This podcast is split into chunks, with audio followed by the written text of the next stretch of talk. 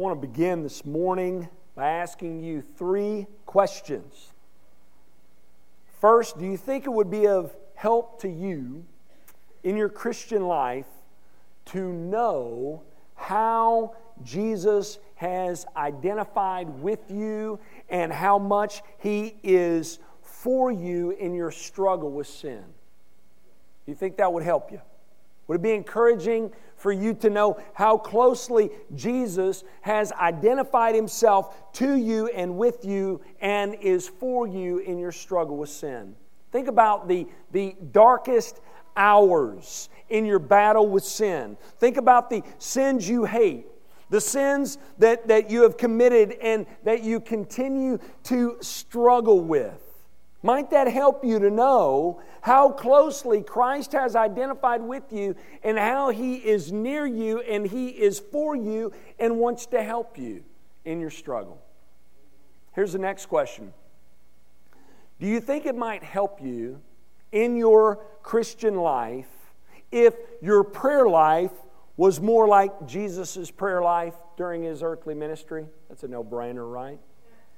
Do you think it might help you in your spiritual life to be reminded of the fact that through Christ, you are in right relationship with God?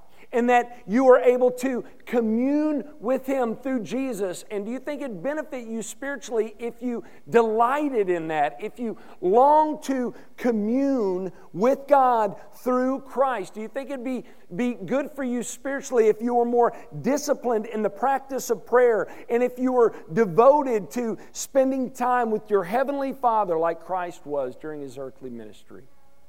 Third question.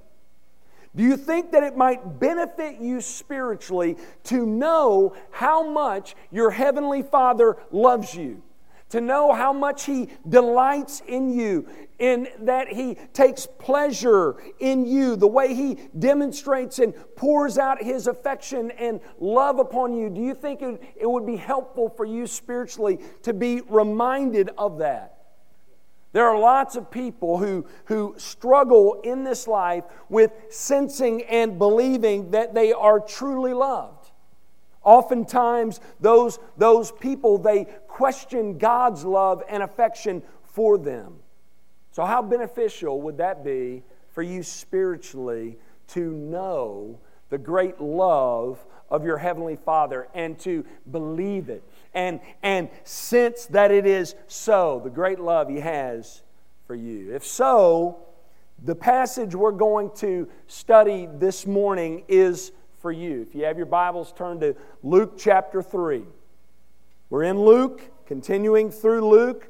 We're in the second section of the uh, book of Luke entitled Jesus' Preparation for Ministry. We're continuing with the ministry of John the Baptist. Remember, last week the text ended with him being arrested by Herod for his harsh words against him. But before John's arrest, we come to the pinnacle of his ministry, his meeting and baptizing Jesus. Now, as we come to this story, there is a question that should come to mind right away that often does when they read this story, and it's this Why was Jesus baptized? Why was he baptized? It's a good question to ask. It's one that John the Baptist himself asked. Remember, he, he first wanted to know why Jesus wanted, needed to be baptized and why it was him that needed to do the baptizing and not the other way around. Remember, John's baptism is a baptism of repentance. Of the two, who's the sinner? John, right? So this question, it's, it's valid. This is why John says to Jesus, Lord, I don't need to be baptizing you, you need to be baptizing me. Well, we are going to be discussing the reason why this morning as we discuss this story. And we're also going to learn by the little that Luke gives us here and these two verses how Jesus' baptism helps us spiritually. While we find this account of Jesus' baptism in all four Gospels, Luke's account is the shortest, which should surprise us, right? Because it seems like Mark is the Gospel writer in a hurry. He, he's the one that's hurrying, he's the one that's really brief and to the point, and Luke is the one who includes all the, all the details, but not here. Only two verses in this passage. So last week we covered 20, this week we're covering two, all right? It's a little change, but uh, we just follow the way the passage breaks down, and so that's what we're doing here. What we're going to learn here from what Luke gives us, based upon what he gives us here, we're going to learn how Jesus' baptism helps believers spiritually. Let me, let me read this passage for you, and then we will discuss what we learned here. Luke chapter 3, verse 21. Hear the word of the Lord. Now, when all the people were baptized, and when Jesus also had been baptized and was praying, the heavens were opened, and the Holy Spirit descended on him in bodily form like a dove. And a voice came from heaven You are my beloved Son, with you I am well pleased. Notice three ways studying Luke's account of Jesus' baptism helps us spiritually. Number one, Jesus' baptism reminds us that Jesus has identified with us. Look at verse 21 again. Now, when all the people, underline all the people, now when all the people were baptized, and when Jesus, underline when Jesus, also had been baptized and was praying, the heavens were open. Now, notice here again how brief Luke is here when describing the baptism of Jesus. Matthew gives us five verses, Mark gives us three verses, John gives us four or five verses explaining the events around Jesus' baptism and the aftermath of Jesus' baptism. Luke really just gives us one verse here about the baptism. He says, Now, when all the people were baptized, and when Jesus also had been baptized, that, that's it. He doesn't even mention who baptized Jesus. We, we learn from the other gospel accounts that, that it's John the Baptist, and we know that, that in Luke chapter 3, the focus is on John's ministry here, so we can put two and two together. But he doesn't even mention him here by name as the one baptizing Jesus, and really just mentions Jesus' baptism in passing here in verse 21. But Luke is zeroing in on something specific. Writers in the Bible, they do things with what they say. That's very important for you to realize when you're studying the Bible to ask the question, what is he doing with what he is saying? We all do things with what we say. We mean certain things when we say certain things, and the gospel writers are the same way. Luke is zeroing in on something specific about Jesus' baptism and that is that his baptism, it's simply this, that his baptism were, were like all the other baptisms before him of, of John the Baptist. Now, there's some different things that come after Jesus' baptism. We'll talk about in a moment. But his was like all the others who had been baptized by John. Luke is zeroing in on the fact that Jesus, through his baptism, identified himself with other sinners in baptism. Think about it. What's significant about John's baptism? We talked about it last week. We just talked about it a moment ago. It's a baptism of repentance. Of all those who had come to be baptized by John, they did so because of their sin. By being baptized by John the Baptist, they were recognizing their sinfulness and their need.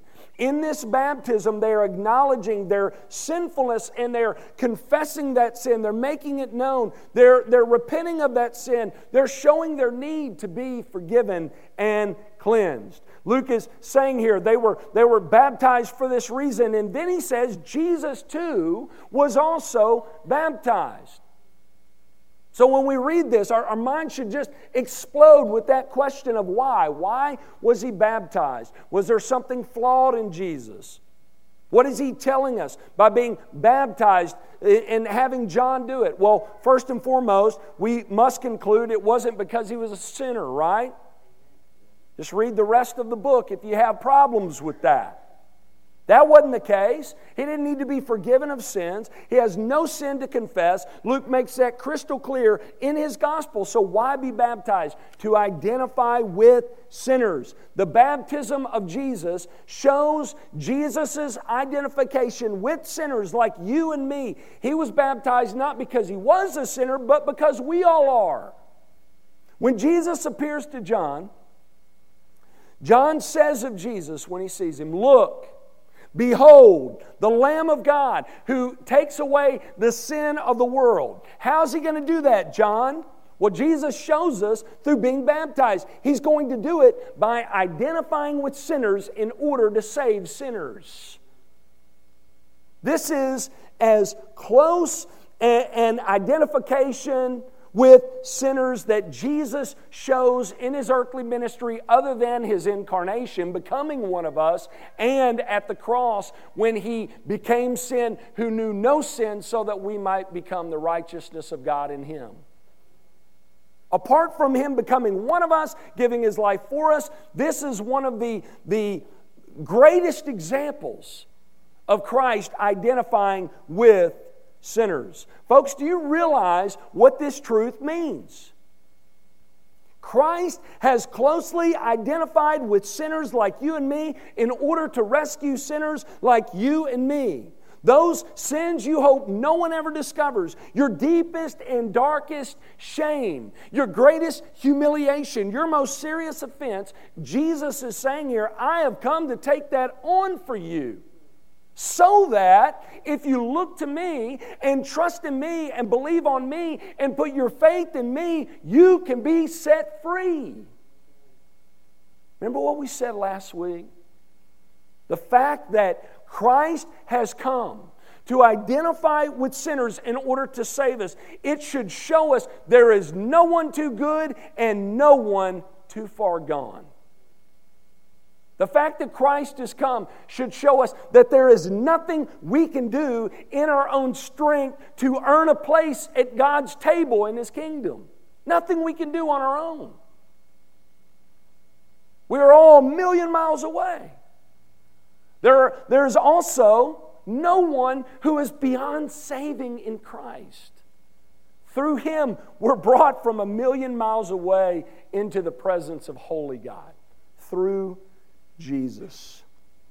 If you're here today, you're wondering if God can forgive you for what you've done. Jesus is saying here, I was baptized with the baptism of sinners to show that I have come to identify with sinners, to remove sin from sinners from those who are truly repentant and look to me. I have come to take away the sin of the world. I have come to make a way for those guilty of the ugliest and most despicable, humiliating, shameful of sins. I have come so that they can be forgiven and restored to a right relationship with God. So that's the first thing we learn from Jesus' baptism that benefits us spiritually. We learn Jesus was baptized with the baptism of sinners to identify with sinners in order to save sinners. Here's the second thing, number two. Jesus' baptism reminds us that we, through Christ, can enjoy communion with God.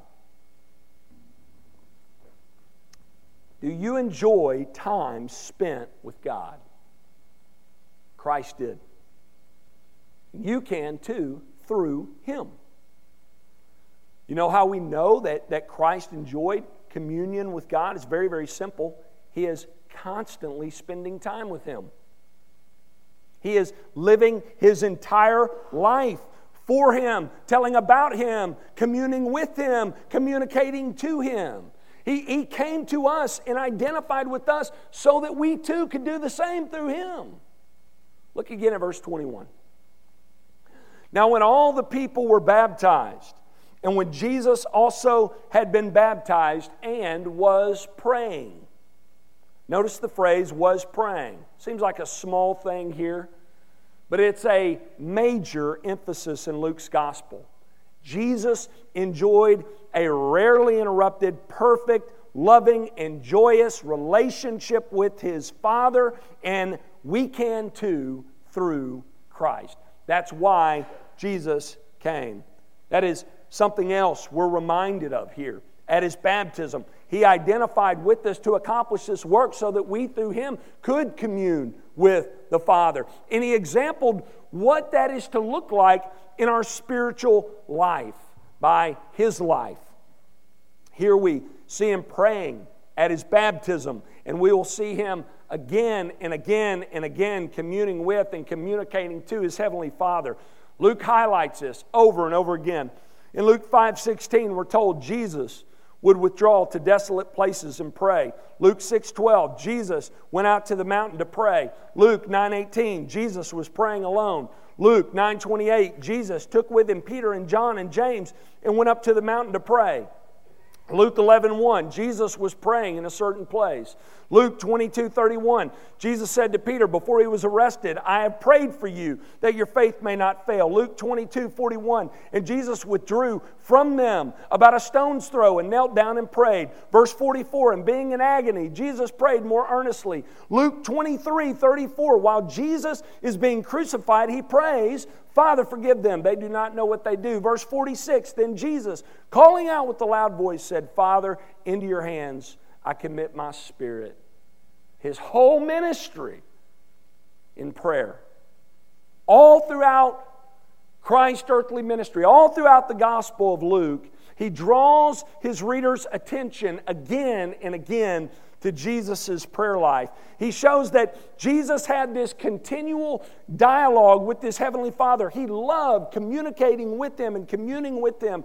He, he was disciplined in the practice of prayer, but he also delighted in doing it. It was his greatest desire to do so. He had a deep love and affection for God, for his Father. He longed to be with them. How about you? Can this be said of you? Do you long for God? Do you long for Him like you should? Christ came, He lived and died for us so that we could have this type of relationship with the Father. That is what our soul needs most that unhindered, unbroken, ongoing relationship with God. Jesus understood this, Jesus modeled this, and he assumed that that would be the same for us. When Jesus taught on prayer, he would tell his followers, when you pray, that's an assumption, right, in Matthew 6. When you pray, Luke 11, 2. Jesus assumed that his followers would be devoted to the practice for these reasons. Luke is, is drawing our attention to this practice that we all need to be devoted to. Again, consider how that would benefit you spiritually. To not simply meditate on the fact that God is closely identified with you through His Son, do that, but also that if you would, through Christ, enter into the presence of holy God on a regular basis, delight in that time, seek Him, to hear from Him through His Word and, and through the leading of His Spirit, and converse with Him in prayer. How are you doing in this area of your life? Are you delighted by the fact that through Christ you have access to the one true and living God, and are you enjoying that relationship? Are you, or, or are you neglecting that relationship? Are you making sacrifices in order to maintain it? That's what's meant when we're told in Scripture we're to devote ourselves to prayer. We're to make sacrifices in order to maintain this relationship. You're going to have some challenges this week in your study guide. Be sure and, and look that over, okay? Take time this week to check that out. Here's the third and final lesson we learn from this account of Jesus' baptism that is beneficial to us spiritually. We learn of God's great affection for us. Jesus' baptism reminds us of God's great affection for us. Look at verses 21 and 22 again. Let me read it again. Now, when all the people were baptized, and when Jesus also had been baptized and was praying, the heavens were opened and the Holy Spirit descended on him in bodily form like a dove, and a voice came from heaven You are my beloved Son. With you I am well pleased. Notice here the great affection that the Father has for his Son.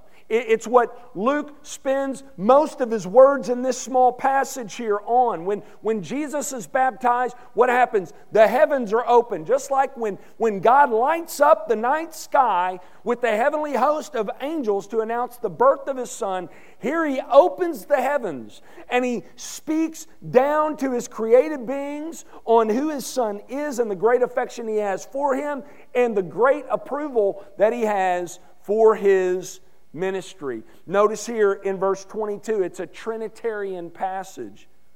We could really camp out here, right, on this doctrine for a while. It'd take up the rest of our time, though. Some say that the teaching of the Trinity, the demonstration of the Trinity, is, is never more clearly seen than right here at Jesus' baptism but others question its validity in Scripture. Some say it's unbiblical. Some just focus in on those, those verses and hang them out by themselves that teach that God is one. He is one, but He is also three. You see it as clear as day here as the Son is being baptized. You have the Son being baptized, the Spirit descending, and the Father speaking, right? Three distinct persons doing three distinct things, all are one in essence God. Scripture clearly teaches this. There is one God who eternally exists in three persons Father, Son, and Holy Spirit. And those three persons live in relationship with one another, have a strong affection for one another. They commune and communicate with one another, and they serve each other and love each other. Notice what the Father says to the Son. He says, You are my beloved Son. With you I am well pleased. He says to Jesus, You are my Son. I am pleased with you. I love you. All of my affection is directed toward you. And some of you, you hear that and you say, Okay, Graham, I see that here, but what does that have to do with us? How does this teach us about God's affection toward us? I mean, you say in the point here, Jesus' baptism reminds us of God's great affection for us. Well, believers, do you realize that because Christ has identified with you, when you forsake your sin, when you place your faith in Christ alone for salvation, Christ transfers his righteousness to you in exchange for your sinfulness, and you are then from that point forward in Christ. And do you realize that through Christ, being in him, you are brought into a new relationship with your heavenly Father? And do you also realize that, that all of the benefits that Christ enjoyed, we have as well. And, and one of those is that the love the Father showed for His Son has been given to us because we're in Him. How about that? Do you realize that because of what God has done for you through His Son, what Christ has accomplished for you through His person and work, God has this great affection for you, for all of those in Christ. He loves you like He loves Jesus. You know how I know that? Because I've read the book. And in the book, God tells us that what is true of Christ is true of all of those in Christ. In his great high priestly prayer, he pr- prayed in John 17 that the world may know that God loved them even as he loved him. The great affection that God has for his son, he has for all who are in his son. How great is that? Now, that is a hard truth for some to grasp. As we said at the beginning, many in our world today, they struggle with being truly loved because those who are closest to them hurt them in deep ways, broken promises, abuse by those truly meant to, to love you. People, people struggle with this. Listen, believers regardless of whether you feel it or not, doesn't change the fact that you are deeply loved by God in Christ. Doesn't change it at all. It's clearly seen in Scripture.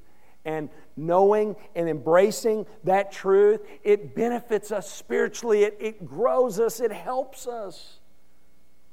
Listen, if you have a difficult time believing God loves you that much, here's what God has to say to you look at the cross. You see the cross? The cross is not just to remind us that, that God has secured for us an everlasting redemption. He has done that, but it is also the display of God's great and costly love for us that He demonstrated for us in laying His Son down. Paul tells us that in Romans 5 8. God demonstrated His love for us, in that while we were still sinners, He sent Christ to die for us, right? It's a great picture of how God loves us. He loves us this much. He sent His precious Son for us. He laid Him down for us. Jesus went willingly to Calvary for us, laid His life down for us. He who was rich became poor so that we, by His poverty, might become rich. God did it so that we, through His Son, could become sons. He did it for us so that his words to Christ at his baptism, watch this, could be said of us. He sent Christ to die so that he, through Christ, could look upon us and say, You are my beloved children. With you I am well pleased. How about that? Are you confident that God is viewing you in that way today, can say that of you? Are you a son or daughter of the one true and living God? Are you in right relationship with Him? God did not send His Son to be a way, but the way. Christ is the only way for you to be made right with God. It's the only way for you to be forgiven of sin and restored to a right relationship with God. Have you turned from your sin? Are you trusting in God's Son alone for your salvation? Is Christ Lord of your life? If not, now's the time. Today's the day for that decision to be made. Listen, you can move from darkness to light, from death to life today if you would give your life up and over to Jesus Christ. I pray you would right now. If you have not, if you're not trusting in Christ, Bow to King Jesus today. Give your life to Him. Make Him Lord and be saved. Let's pray together.